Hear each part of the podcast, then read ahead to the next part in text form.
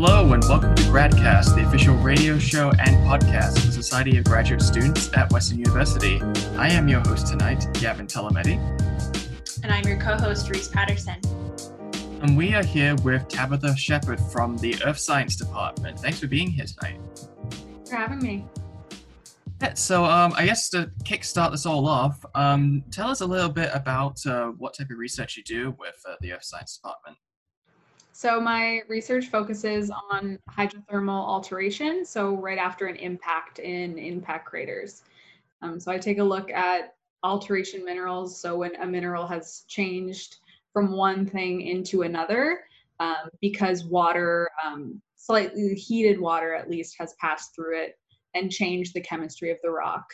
And then I focus on these hydrothermal alterations within impact craters, so locations where meteorites have hit the earth uh, so that we can see what hydrothermal uh, system activity there has been in the craters. So, what does this hydrothermal activity look like? I guess is it active or is, is this like past alteration that once existed? What I look at is past alteration, so it's not still active, but on Earth itself, there is active hydrothermal alteration uh, going on, mostly underwater people would know them as black smokers or hydrothermal vents down at the bottom of the seafloor, um, usually at things we would call spreading centers. Uh, so there, there is active, but what I'm looking at is basically like a past record of the, the active hydrothermal system in craters. So it's not hot anymore. Have you been to any impact craters? Um, I actually grew up in an impact crater, so I'm from Sudbury and Sudbury is second largest impact crater, I think, after Vredefort. So um, I, I've been in my fair share of craters. um, Brent Crater as well in Algonquin Park I visited. And I was supposed to visit Meteor Crater this summer, but that got canceled. So we'll we'll see if we can visit that one later on too. All right. So I believe that you said that your uh, research has changed since the course of COVID. Um, how how much has that changed since you first started at Western? Yeah, it's it's changed quite a bit, mostly just because um, geology is different all over the world, and it's very case by case basis depending on where you are. You're not going to find the same rocks and same geology in different locations. Uh, so when I first started at Western, I was supposed to be studying a crater in France um, called the Rochechouart crater. Um, which had a lot of unanswered questions, not a lot of research done on it. Uh, there's a research center based for the crater in France, and I was going to be looking at its hydrothermal alteration. So I spent quite a few months taking a look at core sample pictures, and I was meant to go spend at least a week or two in France, choose samples from the core to study. Um, and now I had to change that since we can't go to France right now and the labs were shut down, so they couldn't even send me samples uh, that I would want because they could not go since it had gotten bad in Europe before it got bad here. So I was forced to change to a different crater completely in Canada in northern Quebec called West Clearwater Crater, which is a whole different geology, a different time period, uh, different alteration style completely. So I pretty much had to start from square zero, except for my base research on actual impact cratering. So it was it's a little tough. I'm still trying to get back into the groove and get familiar with these samples now. I feel that. I feel that really hard. I was also pretty adamant on wanting to do my own field work. Um, because I find it difficult to look at other people's field notes of where they collected their samples and and images and maybe it's not organized the way I would want and the data's not great. So now that I have to work completely off of someone else's samples and someone else's data, that's also a little bit of a struggle for me. Is that what the summers mainly consisted for you because of COVID, trying to go through past field notes and try to figure out what information you can gather about the crater? Yeah. So I started over on my literature review a lot of the beginning of the summer. So trying to read up on West Clearwater and what's different about this crater from the one that I had read almost all of the papers on from France. and then also having to look through one of my supervisors past students personal notes and the thin section notes and taking a look at the the how the rocks were named and where they were from and not a lot of the excel files that they had were very well labeled so i had to spend at least a week going through our server and checking every file and seeing what Clearwater 3 was and what data that was because they weren't really labeled very well. So it's it's been a struggle for that. But yeah, most of my summer has been spent organizing other people's notes. Uh, I can relate to that. I'm studying a crater that's all the way in Labrador, and I haven't got. I was supposed to go also this summer, but that got canned because of COVID. And I've been trying to go through some field notes and sample IDs, and majority of the information's there, but some of it's missing, and I don't know why it's missing. So it's made it hard to get context. But I guess on with that, where, since you have you been able to look at any samples that have been brought back from that crater? Since you'd mentioned that your supervisor's past student took field notes there so i'm assuming they may have brought samples back for you to look at? Yeah so i do have samples which is why we chose this crater because it's from a previous student my supervisor had who ended up not completing their phd so I have samples and we even have a little bit of data. We're currently trying to get the old XRD data that was done for some of the samples um, from the lab. So hopefully I'll have some data at least already done. Um, nothing with fluid inclusions was done though, so I do have to make fluid inclusion slides and take a look at the fluid inclusions all myself, but hopefully some of the XRD um, is done and then I'll have to take a look at those thin sections under a better microscope than the one I have here in my apartment when uh, when I'm eventually brave enough to start going to campus more and more. but uh, at least we have hand samples, we have thin sections made. Everything is pretty much done in that sense, unless there's any hand samples or large rocks that I want made into thin sections that aren't already done. But the majority is there ready for me to just start on the microscope right away. So I just want to quickly backtrack a couple steps. I think it was two things you mentioned there. There was XRD and there was fluid inclusions. Uh, do you want to quickly explain to our audience what XRD and fluid inclusions are to us geologists? Yeah, so XRD is X-ray diffraction. So you, in my case of how I've seen XRD before, that I did in my honors is we use powder for ours and you put it into the x-ray diffraction machine and x-rays are kind of aimed at it and it's used to look at the actual crystal structure of the minerals.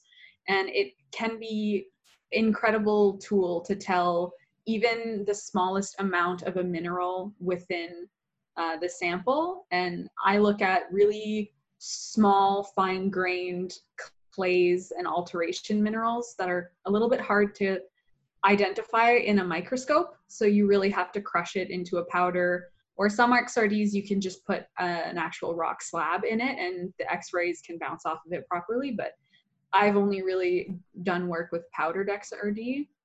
But it'll it'll tell you, it'll spit you out kind of like a graph that looks weird with peaks and valleys. And based on those peaks and valleys, you will tell where the x-rays were absorbed or not absorbed.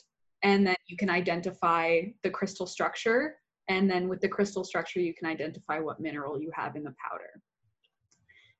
And then fluid inclusions are something pretty special that are trapped um, inside of a crystal. So it's fluid from the hydrothermal system or whatever fluid was passing through that rock gets trapped inside of like a little bubble inside of your crystal. Usually somewhere between the crystal lattice uh, some of them can be just in like little pockets. And then it's a preserved piece of fluid from that actual system. So people who look at hydrothermal systems it's really useful because you can take a look at that fluid and see exactly what the temperature of the fluid system was, the pressure, you can tell its composition. So was it saline? Was it not saline? You can also tell what the gas composition was. If there was lots of CO2, CH4, um, within the fluid. And that is extremely useful in telling us where that water came from, how hot it was, and what the pressure was, especially after uh, an impact. That might tell us how long after the impact the hydrothermal system was in place and maybe how long it went for based on the alteration we have, as well as the fluid inclusions. So you take those little bubbles and you crack them open and you identify what's inside of them. Or you can also put them on a heating platform and slowly heat the bubble back up until it's no longer a gas bubble and a liquid. It turns into one solid kind of fluid inclusion. And that you can really tell the temperature in which it formed at. So there's a, a few ways of using them. So what type of uh, what type of minerals are you looking at? Like, are you what type of what type of minerals do these fluid inclusions form in under an impact situation? It's it depends on the situation, obviously, but you can find fluid inclusions in quite a lot, um, mostly quartz. So quartz is a really hard uh, mineral, very common SiO2. Um, I, everyone loves quartz in like the crystal world, but us geologists are kind of like, oh, sand, you know, like everything, yeah. is quartz in this world. so mostly quartz and um, West Clearwater is pretty interesting because it does have a lot of quartz vugs or these basically like empty spaces, we, we would consider them, which are common in hydrothermal uh, systems, which a lot of the quartz in there could potentially have held fluid inclusions. But you can also find small fluid inclusions um, scattered in other minerals as long as they had some kind of a fracture or somewhere for them to be trapped in. At least that I know of. I'm in my master's, it's the first time I'm working with fluid inclusions. Uh, so I'm still doing a bunch of reading on them. So if I get anything wrong, I'm sorry. oh, it's not a problem. We're all here to learn new things. Uh, so when you look at all the use these fluid inclusions to look at the temperatures of these fluids during and I guess also after the impact event has occurred. Is there anything you can learn about it, like what type of environment these fluids may have temporarily made for maybe, I don't know, some form of life that might have tried to exist after it ha- occurred? Yeah, so based on the composition of the fluid, so what what is in it, you could likely tell at least where the fluid might have come from, whether it was seawater, um, underground aquifer, maybe lake water, is it, or what we would typically say meteoric water, kind of like rainwater that's seeped into the ground. Um, whether it was like magmatic fluids, so maybe it's high in, in metals and it's carrying around some cool stuff. Um, it can definitely tell you if there was the potential chance for life, if there was the key ingredients uh, to life within those hot fluids. Uh, definitely impact craters are uh, like a cradle for life. They have great environments for it because there's little fractures that protect from UV rays. There's that hot water flowing, and just like underground, like underground, underwater, those hydrothermal vents, that those are a place where people think life started on Earth. So those once active when water was flowing through all of these cracks and really hot and crazy kind of an environment after a meteorite just slammed into the earth uh, would likely have the potential to host life. Um, fluid inclusions being like for sure the thing that says there was life, I don't think would be the only thing we need to tell that would be a question more for some of Oz's other students who are more biologists. I'm not sure what those key ingredients are that we need for life, but um, you can also tell if the crater might have had possibility for a mineral deposit or a future mining site that we would have today, like Sudbury or in South Africa. They are big economic geology mineral deposits formed at these impact craters. And looking at the fluids, you can possibly see if they might have been carrying metals. Um, and you can also tell through the rocks if they were leaving behind um, metals and other things that the hot water would have transported and um, placed in one spot and, and managed to form a, a big deposit. So there's a few things you can look at. It seems like they're really, really important for the development uh, of the world, and as well from, as you said, like a biological aspect, finding uh, finding life and all that kind of fun stuff in there. Indeed. It almost sounds almost a bit ironic that and what we consider to be a devastating force that wiped out the dinosaurs could potentially be the reason that life could have initiated on Earth. So it's very interesting to think that a meteorite impact can give life and then it could easily take it away, even if it wanted to. Absolutely. So I guess with that then, since if it is a potential location for early life to have formed or microbial life, I'm guessing this probably is one of is also being studied on other planets such as Mars, since uh, finding extant or extinct life on the red planet has been a huge drive for a lot of planetary scientists. Do you think that some of the work you're doing can overlap with some of the searches they've been doing on the red planet? Yeah, absolutely. So, one main thing that's important to study hydrothermal systems and alteration here on Earth is just trying to get as much data as possible on what it looks like. Um, since every impact is different, every impact crater is different, different sized, different timing, whether there was enough heat generated to even form a hydrothermal system or enough water available to circulate, um, as well as what geology was already there and what are the signs that there was a hydrothermal system based on that rock. So since every location has different pre-existing rocks before the impact almost everywhere might have different alteration as well. So mars might have its own very special alteration based on its pre-existing geology and where the impact might have hit.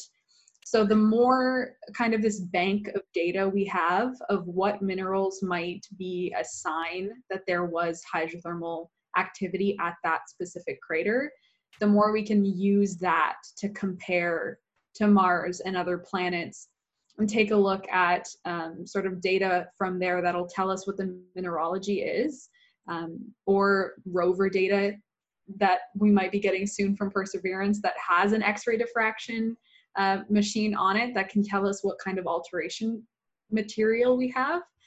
And if we can safely say that there was hydrothermal activity there, we would know that there was hot water flowing. And hot water flowing is a good sign for life.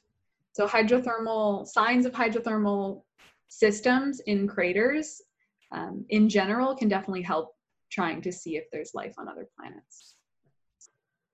All right. Side note Do you believe that there's life on Mars? Do you think? I believe there either is or once was um, just ma- like microbial life.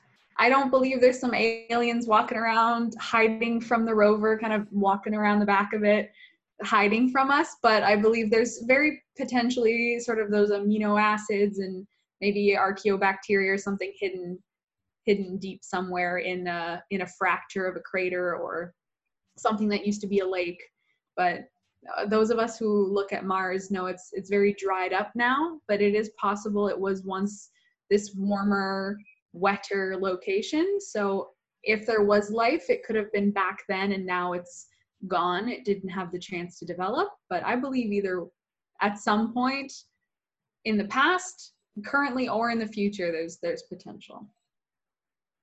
Right. Just pit, I'm just picturing aliens hiding behind some of the boulders, laughing, pointing at the rover, going, "Oh, look at this slow, primitive thing trying to learn about our planet. Let's throw some rocks at it and try and toy with the the humans on the other side." They were the one keeping the drill stuck in the ground. Yeah. Yeah. Oh, oh they they saw the chance. Like, quick, add the glue.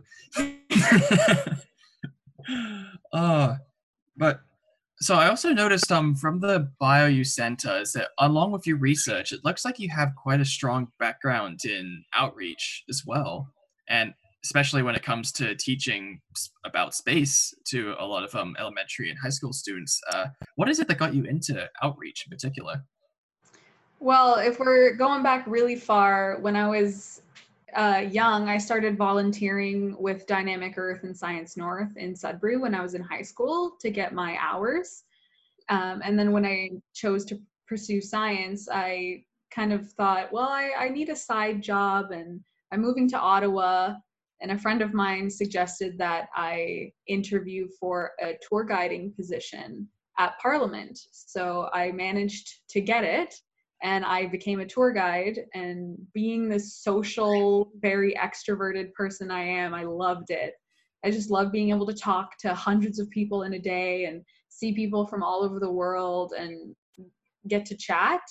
And when I switched into geology, because I had originally started in biomed, that did not work out. When I switched into mm-hmm. geology, I kind of created my own tour of Parliament based on the rocks inside Parliament. So the building stones, the different sculptures. People would often on tour ask why the rocks looked the way they did on the wall and why there were these gray streaks through them, which turned out to be trace fossils that told us a lot about the environment that the rocks were facing, which was a shallow marine in Manitoba at the time, where we were actually in a tropical location as Canada when those rocks formed. It was a really cool story to tell on a parliament tour, and I, I just became kind of obsessed with sharing really cool science facts with people who will give me the oohs and ahs uh, and actually be entertained by them and not just people like my other geology friends were like, yeah, we know, I don't care. and then from there, I started working at the Science Museum and uh, the Science and Tech Museum in Ottawa. And it, it just kind of grew from there. They let me fix up their mineral demo because it wasn't that great to start with. So I, I helped them with that. And then I'm here at Western and I chose here because I wanted it to be big on outreach and to get that experience in outreach and communications because that's kind of where I see my career going. I, I, am too social to be stuck in a lab most of the time. I do see myself going into a more communications based uh, science life. You can see those same Parliament stones at the John Labatt Visual Arts Building. Oh, really? Uh, yeah, yeah. Stone? There's the trace fossils and uh, there's a there's some nice uh, there's some nice like algal blooms that are on the that are on the side of the of the building. Unfortunately, the really nice fossils are up on the top, so you need like a almost like a cherry picker or something to look at them. But you can see all the trace fossils and you can see the um, the well preserved um, algal blooms and stuff. It's cool.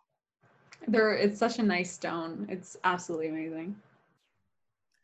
I think I need to go take a look at this building and find these algae blooms. So, oh, so so along with outreach, I also noticed that something that maybe a lot of the listeners probably won't be able to pick up that English actually isn't your native language. It's no. actually French. Yeah, French is my first language. Um, I did my entire elementary, high school, even my bachelor's degree was done in French. Um, so this is technically the first time I'm doing an entire degree in English. But my mother is completely Anglophone, but my father is a Francophone from Sudbury. Uh, so I did have what we would call in French in famille exogame. So it means you have one of each. Um, so I, at home was very English since I lived with my mother very young, but at school was completely French. And if you have ever been to a Francophone school, you'll know that they yell at you if they hear you speaking English because they're they really want to preserve the language and they're like here we speak French. You can speak English when you go home but when you're here practice your language. So they both languages kind of grew for me but the only real education I had was was in French. So even though my conversational English is great writing academic type papers and and stuff like that in english is a little bit of a struggle especially math. Math terms are hard and physics terms are hard because none of the words are the same and i don't know what they're asking me for. When they ask for velocity i don't know i don't know what you want. So that's been a, a bit difficult but i am strongly pushing western space to translate a lot of their outreach programs and um, science communication efforts into French as well. I know how it feels to be an elementary school and high school student that doesn't get classroom visits and you don't get summer camps and you don't get video YouTube resources or people tweeting in French about everything. You know, there's there's some from France or Quebec, but not to the same level. And I, I just believe that some institutions that create these big programs, uh, it would be really nice if some of them were offered to the, the Francophone students. I, I have this heartbreaking story from my one friend from Northern Ontario who they had both the French and English students in the same school. And they were, the school students were invited down south to meet Roberta Bondar, the astronaut. And the French students didn't get to go because it was just for the English students. And that must have been heartbreaking to see that the English students get to go to these cool events, but you don't because it's not offered in your language. So they didn't. Is it- it's all because they just didn't have a translator to go down with them. I think it's because the program was in English, so they only really invited the English students. Gosh. I don't think they even thought of getting a translator. That's what I said. I would have thought that'd be quite a easy fix. Just like there's someone here speak English and French. Okay, yes, you're in charge of translating for, to the French-speaking children. You'd think so, but uh, do uh, is there a French translator that goes with our Western space camps and talks to French students in class? No, and that might be something easy to do as well, but we just it just didn't get done because most people only speak English and they might not think about those that primarily speak French. Yeah, I kind of wish I my French was a little bit better because we once when we went we had a when we had an event um at Exploring Earth in 20 I think it was 2018 at the Science Center in Ottawa, and half the students that were visiting were since they're all Ottawa schools. I know half of them speak French. The problem is we have some things that they you're not supposed to climb on, but I didn't know how to say please do not climb on this. It's fragile in Quebecois, so or or in francophone. So I was like, I don't know what to say. Only the English speaking kids can understand me at the time. So I felt really bad because it wasn't their fault because I just couldn't tell them. Yeah. Yeah, my Uh, French is really rusty. It's I I did French for oh, probably up till grade 12 and that was just like conversation, but I'm sure if you started talking French to me I'd be like, mm-hmm Yep, was slowly. Longtemps, s'il vous plaît." Uh, but so I wish I really wish we had um, more time to talk delve more into um Anglo-Saxon and francophones, but um it seems that we're just about out of time for our episode. But Tabitha, if anyone wanted to contact you more to learn about your research, learn about outreach, uh, where could they find you? Uh, so I do have a Twitter and an Instagram, both called Impactful Rocks. So it's a little bit of a pun. So they're rocks full of impact, but they're also impactful. Okay, we'll make sure to put that in the show notes for everyone. So thank you again, Tabitha. So this has been Gradcast, the official radio show and podcast of the Society of Graduate Students at Western University. I've been your host, Gavin Tolomedi, and my co-host was Reese Patterson. We've been speaking with Tabitha Shepard from the Earth Science Department at Western, and this episode was produced by Laura Munoz. If you would like to be involved with the show or get in contact with us, email us at gradcastradio at gmail.com. You can follow us on Instagram, Facebook, or Twitter at Gradcast Radio. To listen to us, we are on Radio Western 94.9 FM.